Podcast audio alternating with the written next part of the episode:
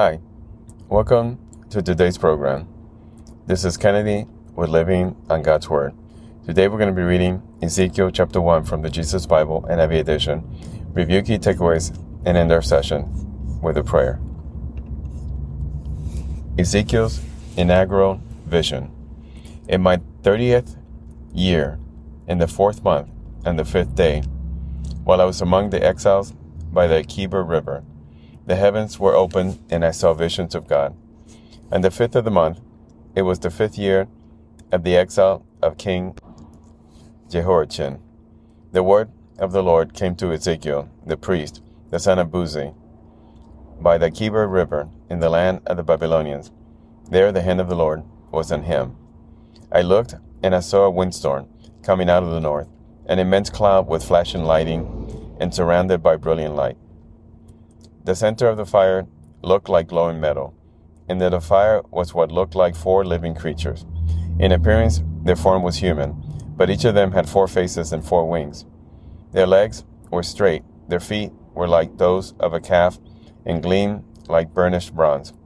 Under their wings, on their four sides, they had human hands. All four of them had faces and wings, and the wings of one touched the wings of the other. Each one went straight ahead. They did not turn as they moved. Their faces looked like this. Each of us four had the face of a human being, and on the right side each had the face of a lion, and on the left the face of an ox. Each also had the face of an eagle. Such were their faces. They each had two wings spreading out upward, each wing touching that of the creature on their side, and each had two other wings covering its body. Each one went straight ahead. Wherever the spirit would go, they would go, without turning as they went. The appearance of the living creature was like burning coals of fire or like torches. Fire moved back and forth among the creatures. It was bright, and lightning flashed out of it. The creatures sped back and forth like flashes of lightning. As I looked at the living creatures, I saw a wheel on the ground beside each creature with its four faces. This was the appearance and structure of the wheels. They sparkled like topaz, and all four looked alike. Each appeared to be made like a wheel intersecting a wheel. As they moved, they would go on in any one of the four directions the creatures faced. The wheels did not change direction as the creatures went.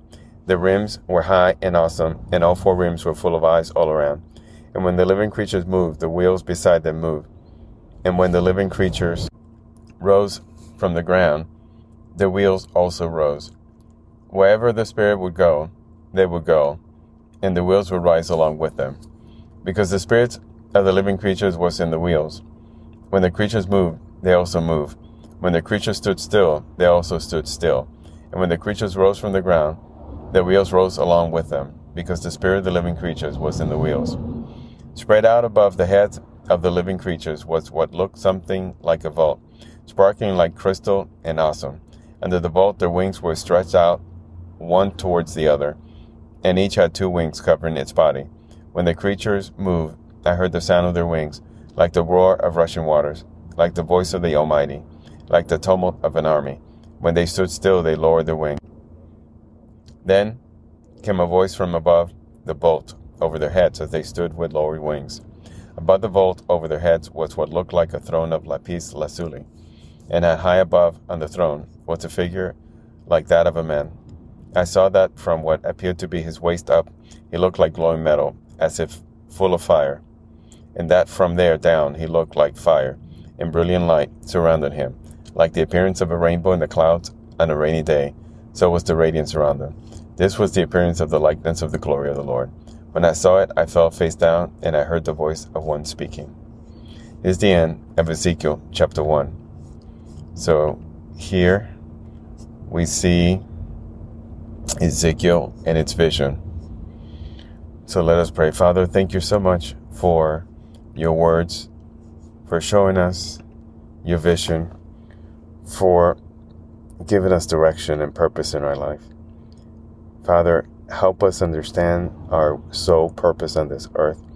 We're here made in your image to carry out your will, to bring others to Christ, to point them towards you, to live our days as best we can, to try to be Christ like in every possible way to be true to you, Father God, to treat others as you would treat them, to love them and care for them.